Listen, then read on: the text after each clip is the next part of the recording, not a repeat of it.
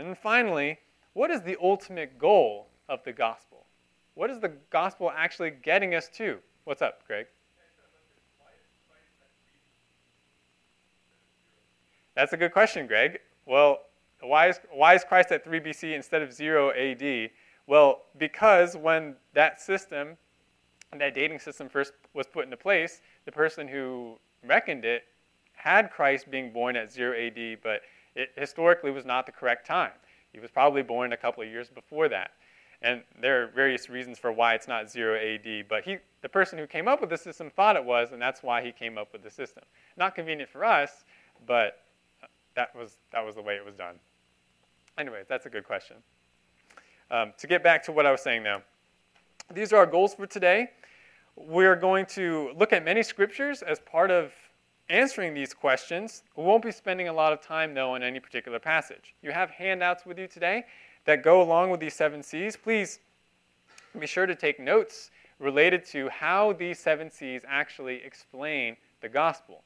So that will be a useful tool for us as we share the gospel with others. Let's pray before we continue today. Lord God, I pray that you would give me the ability, ability to explain clearly what the gospel is, to answer these questions. Lord, I praise you, God, for the truth that you've revealed, this great message, Lord, that is the gospel. Thank you for revealing it to us. Thank you for saving us. Oh God, I pray that we would be even more equipped and more impacted by the gospel through the class this morning. Lord, do this by your Spirit. In Jesus' name, amen. All right. Well, when we ask the question, what is the gospel? We can answer that in a very expansive way or in a very simple and basic way. On the one end, we would be right to say that if we would be asked, what is the gospel? We would say, the Bible. The whole Bible is the gospel. And I've argued this in a previous lesson. It's all the message about Christ. So to explain the gospel is to explain the whole Bible. That's, that could be a pretty long endeavor. On the other hand, if someone has a background in the Bible, then the gospel can be reduced to one or two sentences. We actually hear a simple summary of the gospel right in the Bible. I have this verse for you on the screen. This comes from 1 Corinthians 15 1 to 5. Here's what Paul says the gospel is. Now I make known to you, brethren, the gospel which I preached to you, which also you received, in which also you stand by which also you were saved, if you hold fast the word which I preached to you, unless you believed in vain. For I delivered to you as of first importance what I also received that Christ died for our sins, according to the Scriptures, and that he was buried, and that he was raised on the third day, according to the Scriptures, and that he appeared to Cephas, then to the twelve.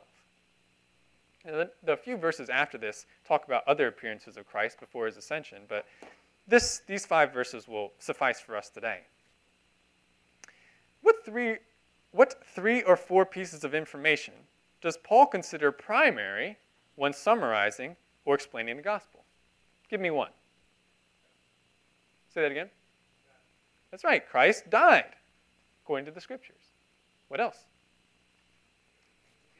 He was he rose again. What else was included? He was yeah, he died for our sins. He and he was buried. And you could also include that he appeared to the brethren. But that's basically it, right? If you want to summarize the gospel, it would be that Christ died for our sins, he was buried, and that he rose again on the third day, according to the scriptures. And then he appeared to the brethren. Now, how many sentences did it take to mention all these gospel elements?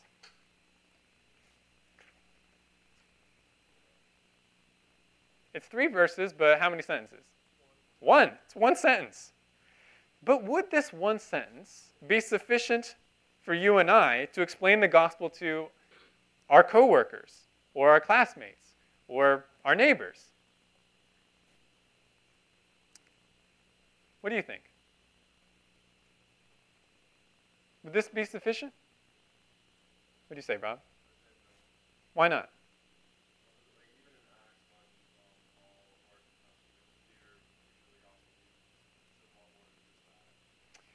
Right. We certainly see a lot of examples in the Bible of more expansive explanations of the gospel. And certainly, I think most of you would agree that this one sentence by itself wouldn't be enough It wouldn't be enough to explain the gospel to somebody else. They need some context. They need to know the significance of some of the terms in the sentence. Christ died for our sins. Why is that important? Why is it important that he rose again? Why is the phrase according to the scriptures important? They need a little bit more explanation. We often talk about the gospel being good news. That comes from the word for gospel, evangelion, or where we get the word evangelical or evangelism, and it literally means good, the prefix EU, and news, angel, anglion, or where we get the, the same root for angel, messenger. So the good message or the good news. They need some context if they're going to understand this good news. And to be more specific, for something to be good news, well, no, let me say it like this. Why is the good news of the gospel so good?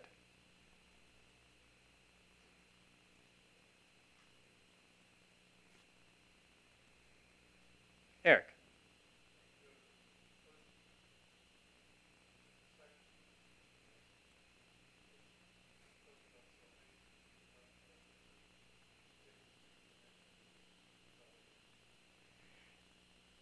That's right, Eric.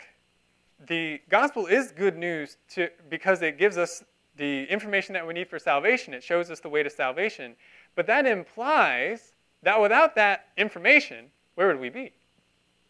We'd be destroyed. We'd be lost. We'd be on our way to destruction. There had to be some bad news. There had to be an understanding of some bad reality, an unfortunate reality, a tragic reality, for the good news to be good news. I'm going to say something. I think you'll, you'll agree with this, but I want to say it very, um, very poignantly or very with much emphasis. Before one can appreciate the good news of salvation, he must see the peril that he is in before God. For good news to be truly good, someone has to have heard and understood the bad news first. This is very important for us when we're answering the question, what is the gospel, or we're trying to explain the gospel, want to know how we present the gospel. We must understand that before someone can appreciate the good news of salvation, they must understand the tragic reality that they are currently in. As I said, another way to say it, a person needs to understand the context, the rest of the Bible. They need to know what the rest of the Bible says about their spiritual reality. Not just this one sentence from 1 Corinthians 15 or even John 3:16. Well, what else exactly do they need to know? Yes, Paul.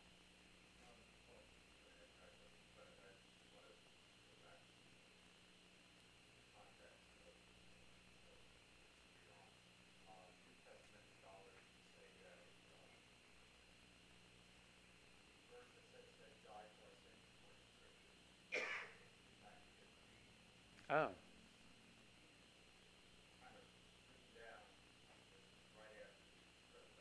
Hmm. Oh. Hmm.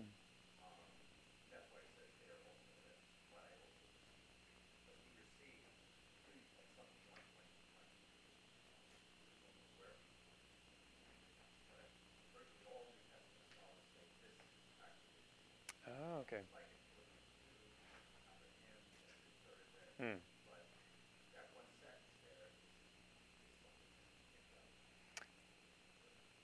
Okay.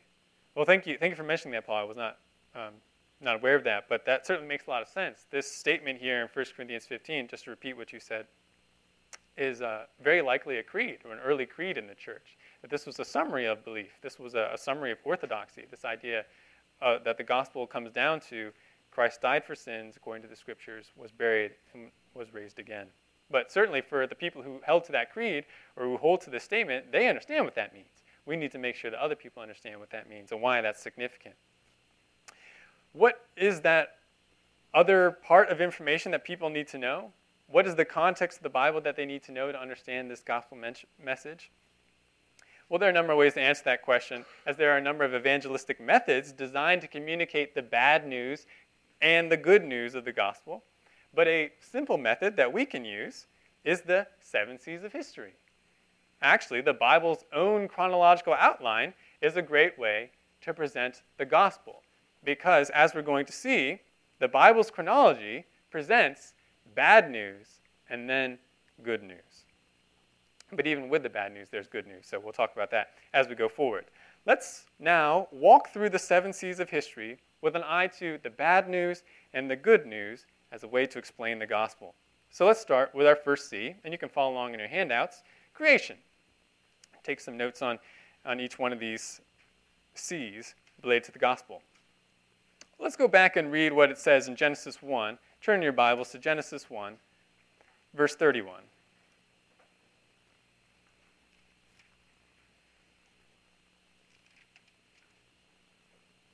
Just to reorient ourselves here. Genesis 1:31 and we'll read to chapter 2 verse 4.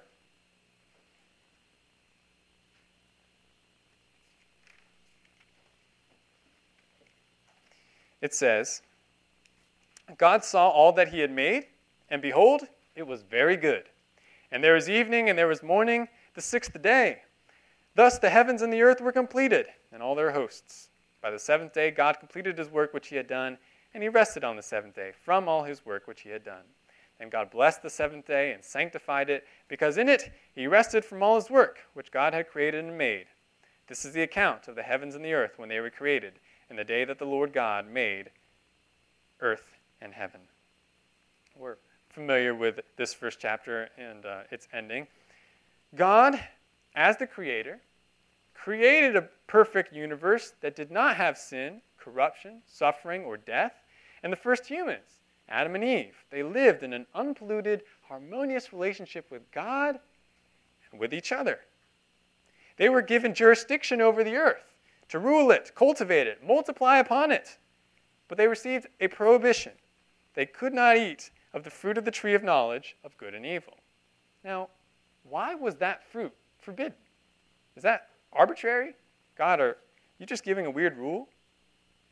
Well, to answer that question, first of all, the Creator, God, has the right to set the rules for His creation to follow. If you want to say, oh, God, I don't, I don't think that was a good rule. Well, you're not God, and you're not the Creator. You don't have the right to decide that.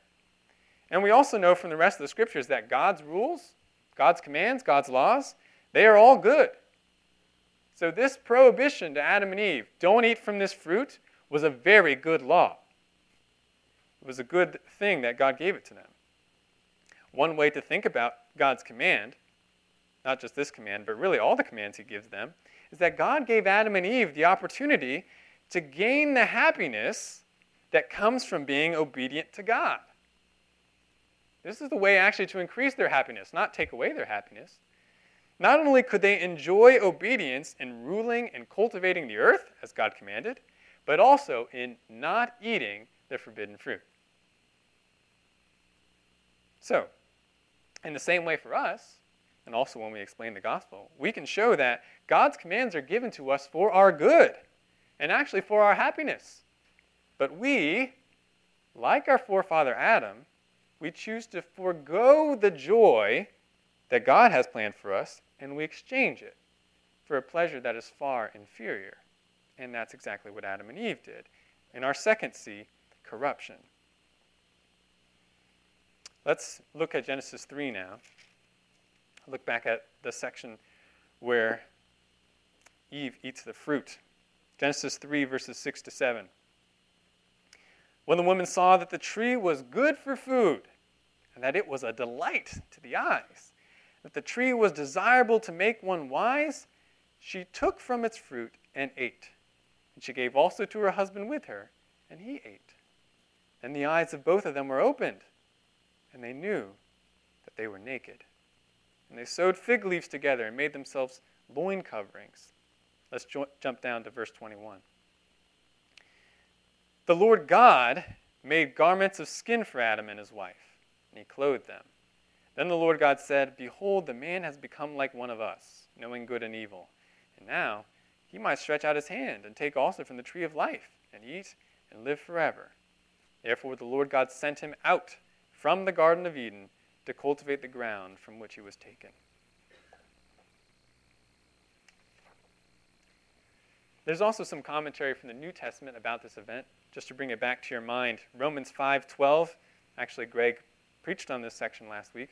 Romans 5:12 says, "Therefore, just as through one man sin entered into the world, and death through sin, so death spread to all men, because all sinned." Verse 18 and 19 also add more. So then, as through one transgression there resulted condemnation to all men. And then verse 19 For as through the one man's disobedience the many were made sinners. I'm omitting a parts about Christ, but we'll get to that later.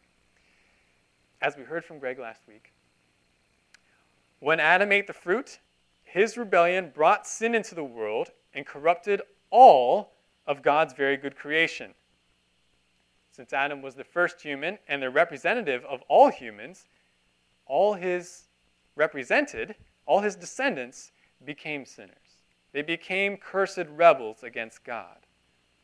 As a result, you and I and all people became spiritually dead and subject to physical death. Immediately after sinning in Genesis 3, what is it that Adam and Eve try to do for themselves? They try to cover themselves. They sew fig leaves together to cover themselves. But you saw as we jumped to verse 21, God determined that that covering was not sufficient for them. And that probably makes sense, right? Could you imagine trying to wear clothes made out of leaves? Your clothes won't last very long and probably won't do very much good for you. God saw this, and He determined to make clothes for them from animal skins. Though it's not stated explicitly in the Bible, what can we infer God did to make these clothes? Killed, right? He killed an animal. An animal had to die to give them clothing. This then is the first death in the Bible. An animal was killed to provide for Adam and Eve. And here, in the beginning of Genesis, Genesis 3, we see two principles that will extend into the rest of the Bible. First, we see that sin needs covering. Sin needs covering. And this is often symbolized by the metaphor of nakedness. We see this in the Old Testament and in the New Testament. For instance, God talks in the Old Testament about how he covers Israel nakedness, Israel's nakedness. Like he found Israel like this discarded um, baby that had no clothing and had no one to take care of it, and he covers it. He provides for it. Or sometimes when talking of judgment, God says to a wicked nation, even Israel, I will expose your nakedness. Everyone will see it. Also, in the New Testament, you may remember, Christ urges one of the churches in Revelation to buy clothes from him. Why? To cover their nakedness. Now, they, these passages do not speak of literal nakedness, but symbolically of the shame and ugliness of sin. As descendants of Adam, we all need to have the shame of our sin covered, but it has to be covered by the right clothing. Only God can provide that. If we try to cover ourselves, we will be just as insufficiently clothed as Adam and Eve with their fig leaves. So, this is another part of the gospel context we want to explain. By what means does God provide clothing and covering? Well, that's our second principle. Covering sin requires sacrifice. We see this right here in Genesis 3. It took the death of an animal to provide coverings from Adam and Eve, and all throughout the Old Testament, we see this idea come back. At the Passover, what protects them from the angel of the Lord that's going to kill the firstborns? An animal's death and the blood covering the door. And in the law of Moses, what covers the sins of the people? Sacrifices brought to the Lord of pure and unblemished animals. But these sacrifices in the Old Testament, they never ended. The people continually sinned. The priests continually had to offer these sacrifices. There was a need for a once and for all sacrifice to cover and remove the sins of the people. All people would need a once and for all Savior. Now, someone might ask, well, why did God let this happen? I mean, if God's a good God, why didn't He stop Adam and Eve from eating the fruit? Everyone has suffered because of what they did. Why didn't God stop it? Well, again, part of the answer is again, God's creator. He's king. He can do whatever he wants. And whatever he does is good and just. But scripture also reveals to us that this fall would actually turn out to be a very good thing because of God's redemption plan. 1 Peter 1:20 says that Christ was foreknown since the world was created, before the world was created. God had always determined to display his glory through the special redemption of mankind. So the fall, like all tragedies and evil happenings in the world, was going to be used for good. So we see the state man was in in creation, and then we see how Adam rebelled and caused all of us to become rebels. And we suffer spiritual death and the curse of sin ever since then. But this is a very serious issue because of what we see in the third C. That is, that God will display his glory and anger, or his glorious anger in judgment against sin. We move to catastrophe. Let's move to Genesis chapter 6, reread a little bit about the flood. Genesis 6, verse 5. We'll read verse 5 to 8. Then the Lord saw that the wickedness of man was great on the earth, and that every intent, the thoughts of his heart, was only evil continually. The Lord was sorry that he made man on the earth, and he was grieved in his heart. And the Lord said, I will blot out man from man whom I have created from the face of the land, from man to animals to creeping things and to birds of the sky, for I am sorry that I have made them. But Noah found favor in the eyes of the Lord. Skip to Genesis 8, verse 1. But God remembered Noah and all the beasts and all the cattle that were with him in the ark. And God caused a wind to pass over the earth, and the water subsided. Now down to verse 15 in chapter 8. Then God spoke to Noah, saying, Go out of the ark, you and your wife, and your sons, and your sons' wives with you every living thing of all flesh that is with you, birds and animals and every creeping thing that creeps in the earth, that they may breed abundantly on the earth, and be fruitful and multiply on the earth. So after the sin of Adam and Eve, sin and sinners continued to increase on the earth. Wickedness piled upon wickedness and became so great that God, in his purity and holiness, was compelled, forced to judge mankind and destroy all that was on the earth through water. He was too holy. He could not do otherwise. He had to destroy, he had to answer the wickedness that had become so great. The flood, then, is an example of God's justice against sin and a picture also of God's future judgment against sin. And this is why it's very gospel relevant.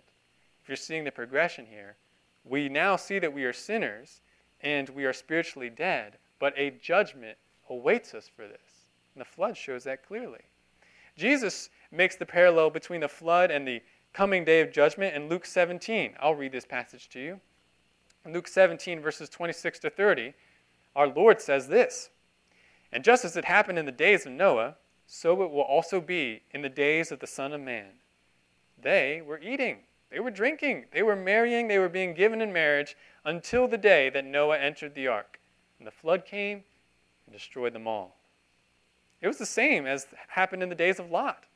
They were eating and drinking, they were buying, they were selling, they were planting, they were building. But on the day that Lot went out from Sodom, it rained fire and brimstone from heaven and destroyed them all.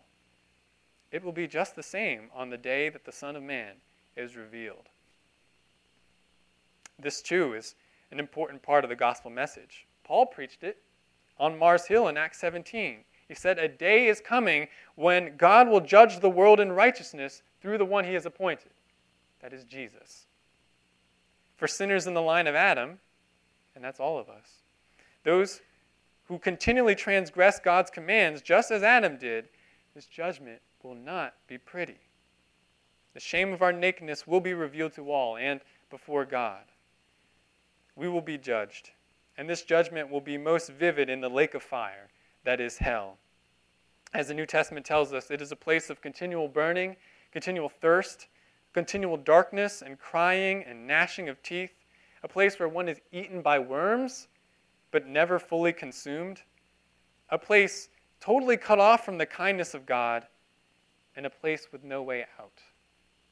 Ever. As the book of Hebrews says, It is a fearful thing to fall into the hands of the living God. So there is judgment. This is bad news. A very severe judgment awaits. But in the account of the flood, we also read that Noah was saved, Noah was spared. Why? Why was Noah spared?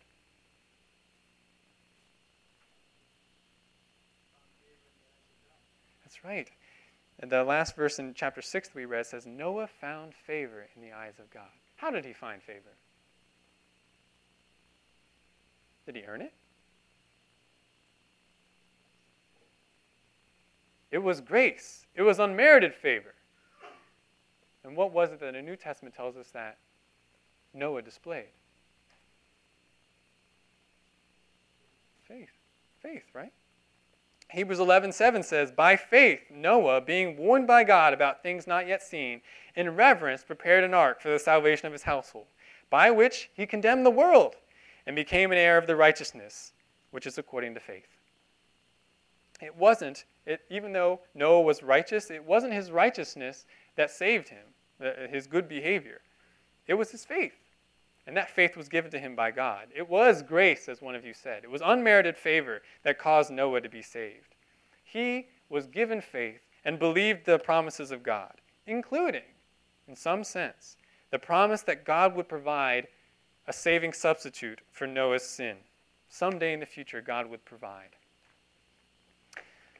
One more piece of bad news before we get to the good news, and that's our fourth C confusion. You see there the added note Noah is saved on the basis of faith and God's promised provision for sin.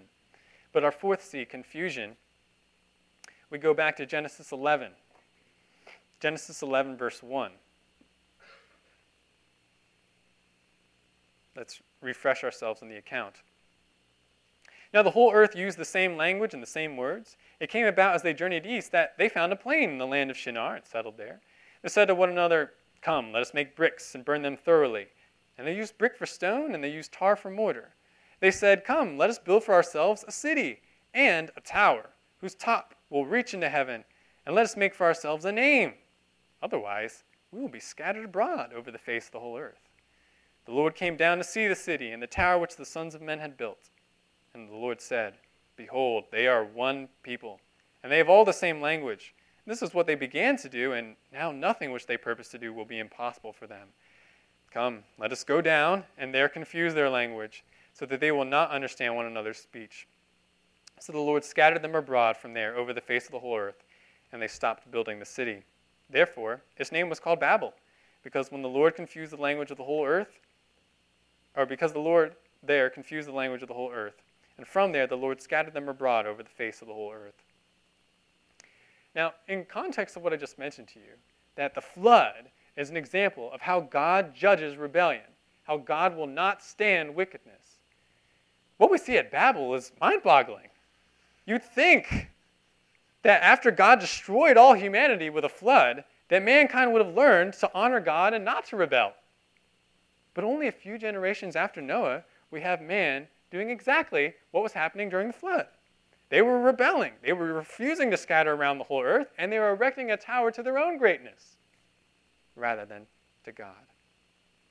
Just how wicked and foolish is the heart of man? Even in the face of judgment and chastening, he still rebels. Babel is a reminder of this. God confuses man's language at Babel, and he prevents, this kind of weird mix of mercy and judgment, God prevents mankind from continuing in unified rebellion against him by confusing their languages the people did scatter and began to diversify. But each people group still had that fundamental problem of sin passed down from Adam.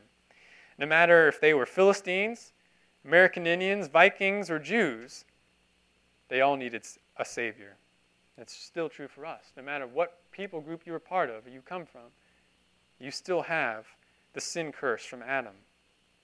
What's worse, from Babel, because people were split up into different groups, hatred and distrust between people groups now appears in the world. It's just another manifestation of the wicked heart of man. We've seen it in history, and it continues to the present day. Even in our country, which we would like to think is enlightened when it comes to race relations, it's still a land of lurking prejudices and racism. And in other parts of the world, there's more open hatred with mob violence, wars, ethnic cleansing, and so forth. So, more bad news.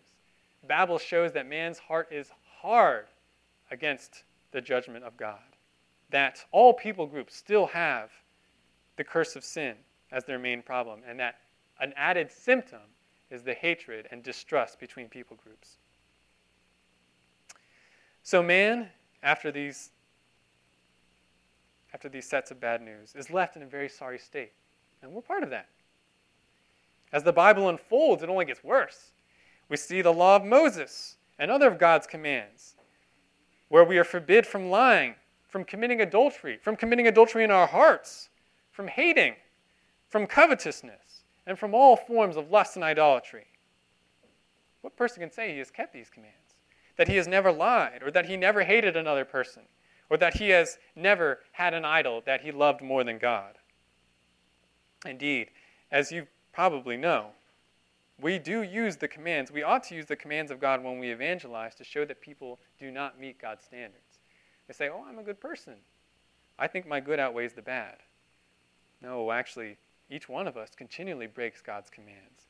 And even if we were to just break one, James 2:10 says, we're guilty of all. We've broken the whole law.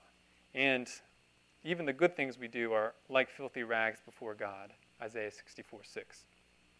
So without a substitute, we are left with only the fearful expectation of God's hot, angry, and holy judgment. Questions so far? Yes, Shane. About 110 years. So a couple generations. Yeah, that's about how much time between the flood and Babel. Other questions? Yes, Steve.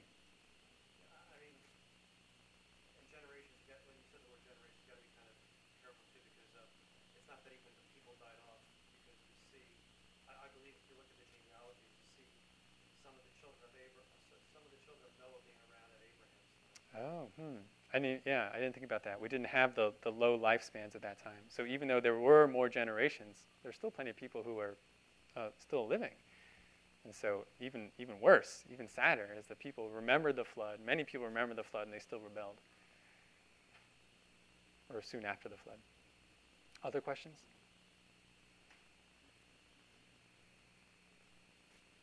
So, lots of bad news. But people have to know the bad news, or else the good news won't be good. But there is good news because of our fifth C, right? Our fifth C, Christ. We're jumping to the New Testament now. John 1. Turn over to John 1.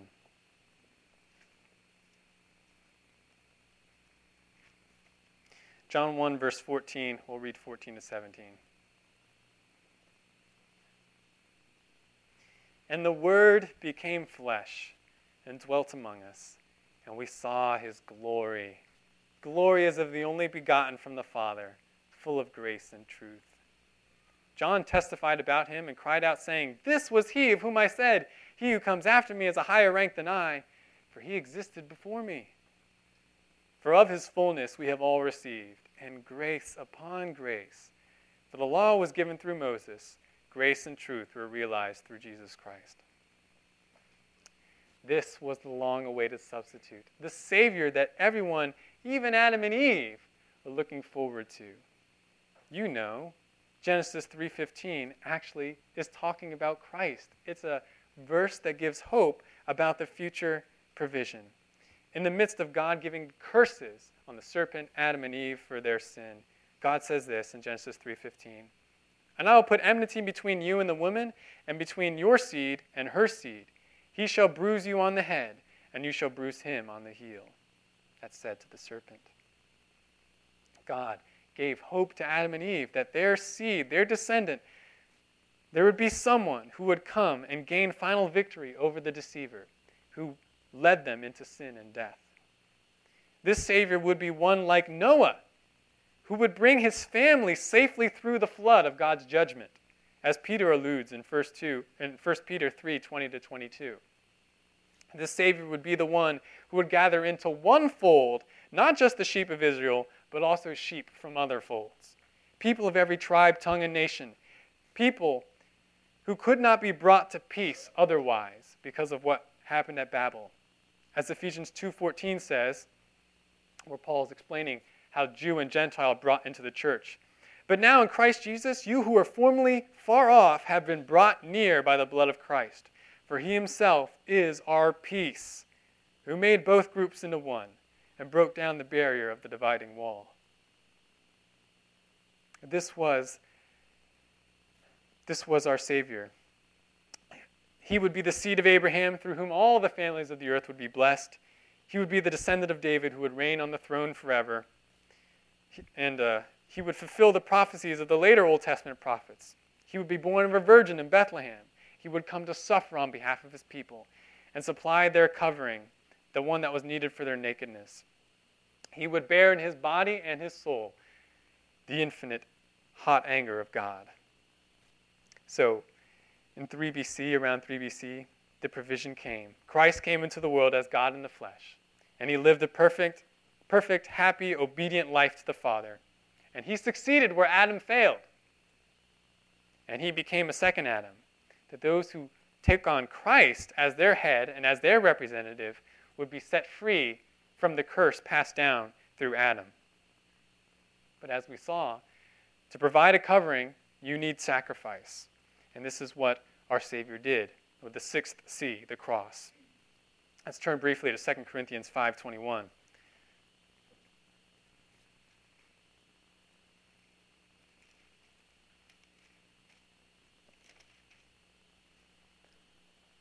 Second Corinthians 5:21 says,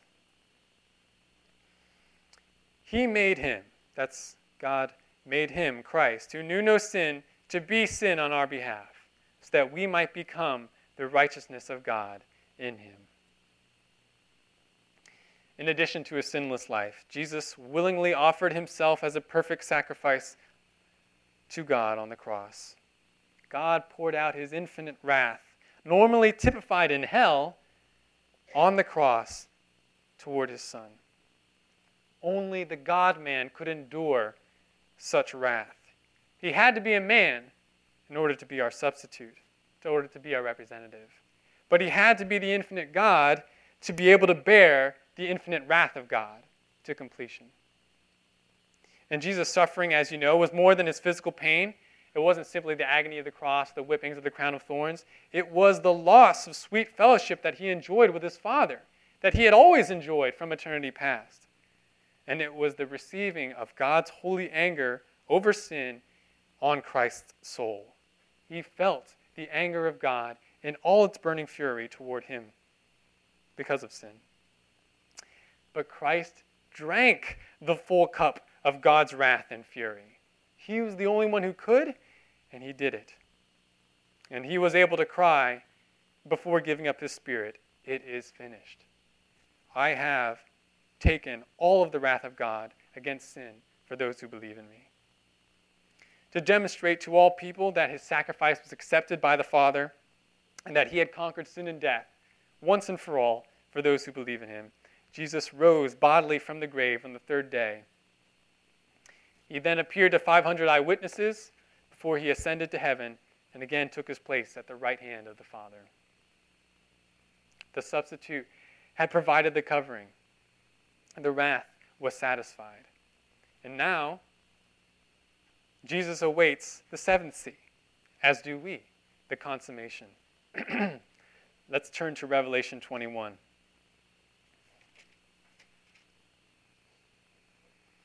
Revelation 21, verses 1 to 8. We'll reread this section that talks about the consummation. 21, verse 1, Revelation. Then I saw a new heaven and a new earth. For the first heaven and the first earth passed away, and there is no longer any sea. And I saw the holy city, New Jerusalem, coming down out of heaven from God, made ready as a bride adorned for her husband. And I heard a loud voice from the throne saying, Behold, the tabernacle of God is among men, and he will dwell among them. And they shall be his people, and God himself will be among them. And he will wipe away every tear from their eyes, and there will no longer be any death. There will no longer be any mourning, or crying, or pain. The first things have passed away. And he who sits on the throne said, Behold, I am making all things new. He said, Write, for these words are faithful and true. And he said to me, It is done. I am the Alpha and the Omega, the beginning and the end. I will give to the one who thirsts from the spring of the water of life without cost. He who overcomes will inherit these things, and I will be his God, and he will be my son.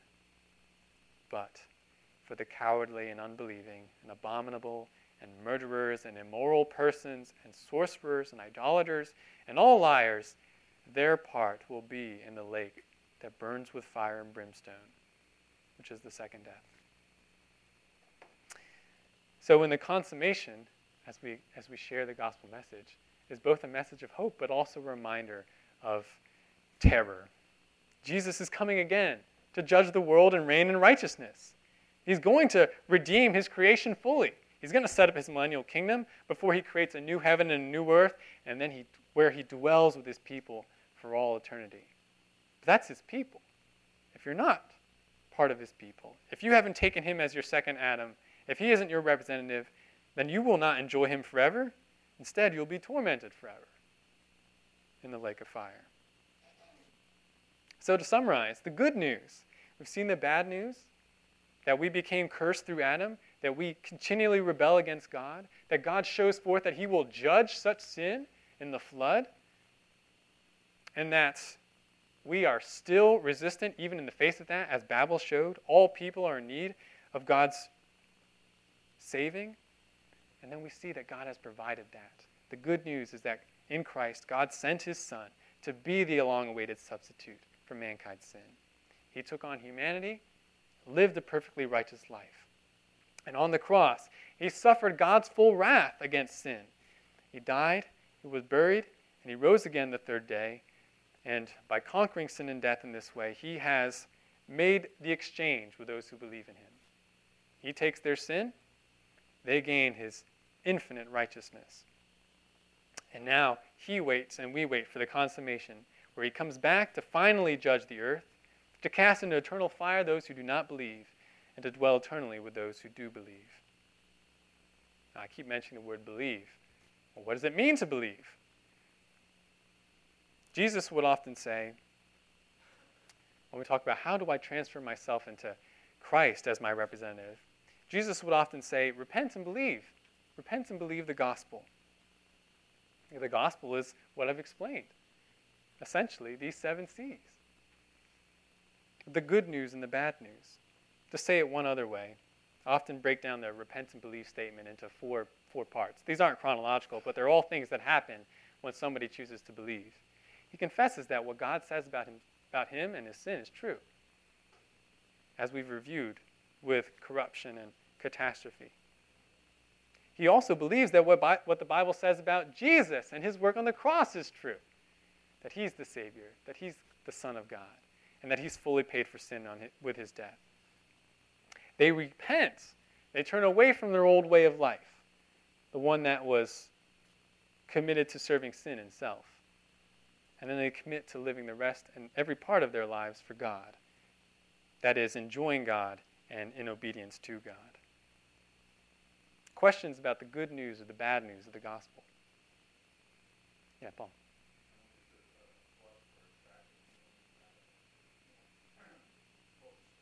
Hmm. Okay. Hmm.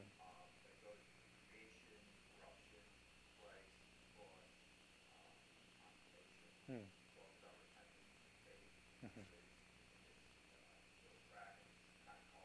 Mm-hmm.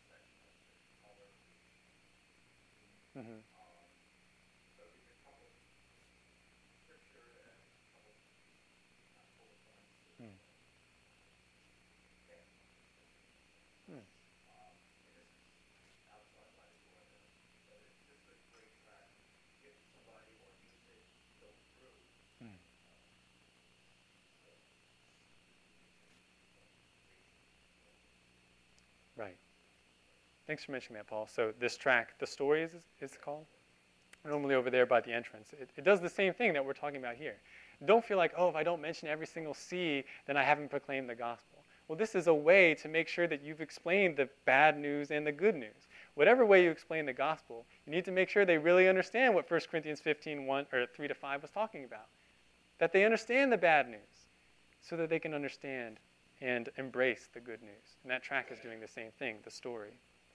Any other questions?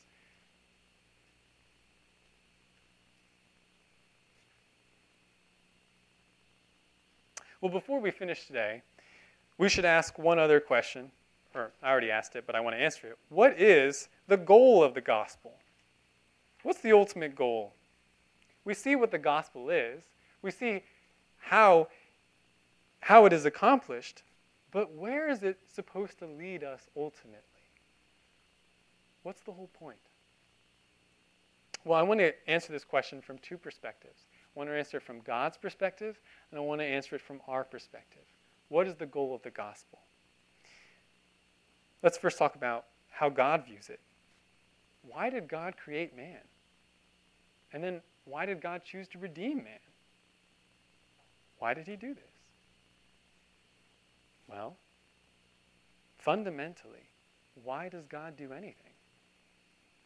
If you say, well, it's because he wanted to, that's true. But why did he want to? What was it that God was seeking for himself? Eric. It's glory, right? If you want to know why God does anything, it's always about his glory. It's for the sake of his own glory. And we see this all over the scriptures. Let me, let me say it in, in one sentence. God always acts in such a way that he might be true to, that he might revel in, and that he might display his own glorious existence. That is the ultimate reason why God does anything. Listen to what God says to apostate Israel in Isaiah 48 11. For my own sake, for my own sake, I will act. For how can my name be profaned? And my glory I will not give to another. God always acts for his own glory. The psalmist appeals to God on that basis. Listen to Psalm 79 9. Help us, O God of our salvation, for what reason? The glory of your name. And deliver us and forgive our sins for your name's sake. God, I know this is why you act according to your glory. So act, God. Or listen to Paul's explanation of God's sovereignty and salvation in Romans 9, verses 21 to 24.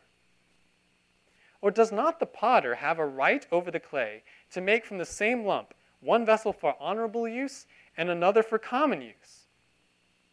What if God, although willing to demonstrate his wrath and to make his power known, endured with much patience vessels of wrath prepared for destruction? And he did so to make known the riches of his glory upon vessels of mercy which he prepared beforehand for glory, even us, whom he also called, not from among the Jews only, but also from among Gentiles. It's pretty powerful. And maybe that may take a little time to, to swallow. Vessels of wrath and vessels of mercy are there to display the glory of God. For God to be true to, to revel in, and to display his glory. Creation and the gospel are all about the glory of God. It's not that God was deficient of glory or needful of worship or needed anything that he could get from his creation. No, indeed, for God to be God, he must be perfectly satisfied with what is already in himself. If he needs something outside of himself, then something else is greater than God, and God can't be God. No, God is perfectly satisfied in his own triune existence. But in eternity past, God determined that it would fit his glory, that it would please his enjoying his own glory, his own nature, to create a bride for the Son. A bride that would be a reflection of the Son. And that the Son would have to redeem at the cost of obedience unto death. After purifying this bride, the Son would then present her in perfect righteousness back to the Father as the Son's bride forever. This was all about God enjoying, displaying, and being true to his own glory.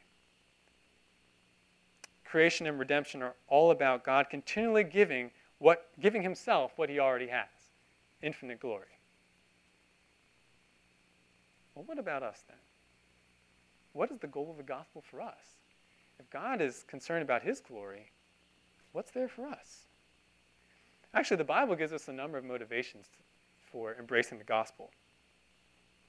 And sometimes they're things that we pursue even after we're saved, things that we look to for comfort or for encouragement or to enjoy. But which of these motivations is actually ultimate? One of the reasons we're told to follow God is that we'll be blessed. You'll have blessings in this life if you follow after the Lord. That's what Proverbs says. Is that the ultimate reason? Another reason we're told to seek the Lord is to be delivered from God's wrath, delivered from hell. We're commanded to use that as a motivation. But is that the ultimate reason? We're also commanded to look towards reward in heaven. Heaven itself, various things that are there in heaven. We're supposed to be motivated by that. But is that the ultimate reason? Or what about acceptance and love from God? God talks many times about how much He loves us, how we're adopted, how we're accepted into His family. That's supposed to comfort us, that's supposed to encourage us. But is that the ultimate motivation? Is that where we rest? I would argue, I would assert, that where we rest is a place that we've already seen in this course. Remember what we talked about with Moses? Moses asked God in Exodus 33:18 for this. I pray you, show me your glory. Moses asked God for God to show Moses his glory. And Jesus prayed to the Father for the same thing. John 17, 24. Father, I desire that they also, whom you have given me, be with me where I am, so that, why? Why do you want us to be with you, Jesus? Why do you want us to be in heaven with you? So that they may see my glory which you have given me, for you loved me before the foundation of the world. I won't read the passage, but if you go to Revelation and you look at the vision of heaven and the elders there, what are they doing? Worshiping God, glorifying God, observing and then responding to God's glory. Really, I hope to persuade you. The ultimate goal of the gospel for us is the same as God's ultimate goal. That is, to see, experience, and enjoy the glory of God. To behold all of God's beauty, to behold all his attributes, all his character, and to enjoy it now and forever. And isn't this only logical? If God finds something supremely satisfying, and he's the all wise and powerful being in the universe, wouldn't it also be the most satisfying treasure for us? Therefore, we can rightly say that God's goal in creation and redemption of glorifying himself always and continually, is the most loving thing he could do for us, his creatures. Because God glorifying himself directs us to the most satisfying well of happiness, which is God's glory, God himself. God's glory, it's said before, but I want to say it again. God's glory is our ultimate good. Now, is this to say that these other gospel motivators and comforts are wrong and not to be sought or used? No, I'm not saying that. But we must recognize that any of these other motivators are just stepping stones, they are means to the ultimate goal. Yes, we should seek, and the people we speak to when we evangelize should seek to be delivered from hell and to get into heaven. That's a good gospel motivation, that's biblical. But it's only good ultimately because heaven is where you get to see the glory of God. Yes, we should seek to be encouraged by the love and adoption that we have in God through Christ Jesus. But we can't stop there. Being justified, having that love of God that won't leave you, is only good because of what you obtain through it God Himself. The fact that you are perfectly righteous before God, and the fact that He loves you, is good because that shows you His glory that enables you to see his glory. If we stop short of the ultimate pursuit of God and his glory in the gospel, we are actually in danger of turning God's gifts, like deliverance from hell, like blessings in this life, like adoption through Christ, etc., into idols.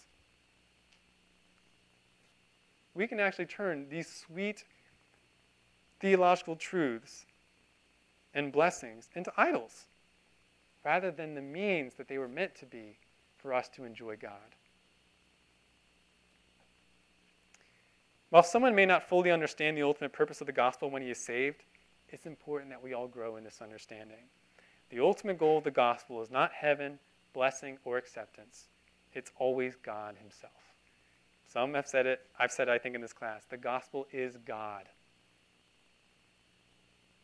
This is the true fuel for our whole Christian life. It, when rightly understood, will lead to happy evangelism, happy service, happy holiness. Because you get God in all those things. That's all the time we have for today. Didn't get to the application questions, but I encourage you to talk about those with one another during the, the fellowship time. We'll talk about them later with your family. We have one more week for our memory verse. Let's see next week if we've learned it. It's not that long, so hopefully you memorized it by now. If you have any questions you want to say more about what I talked about today, come see me afterwards. Let's pray as we close. Lord God,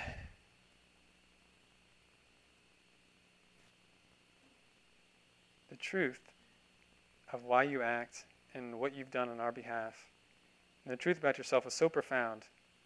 I feel like even today, I, I've only scratched the surface. What it means to be given access to your glory. God, help us to grow in that. Help us to see the sweetness of what is the ultimate goal of the gospel. Thank you, God, for being so gracious as to manifest your kindness to us as vessels of mercy. We pray, Lord, that you would give us more opportunity to share the gospel, that we might bring more of your elect ones to yourself, for the joy that's available to us as we pursue and display your glory. Pray, God, that as we revel in your different gifts, different gifts that you've given us, that we never turn any of those into an idol, but rather that we always use them as a means to enjoy you more. Bless the rest of the service today. In Jesus' name, amen.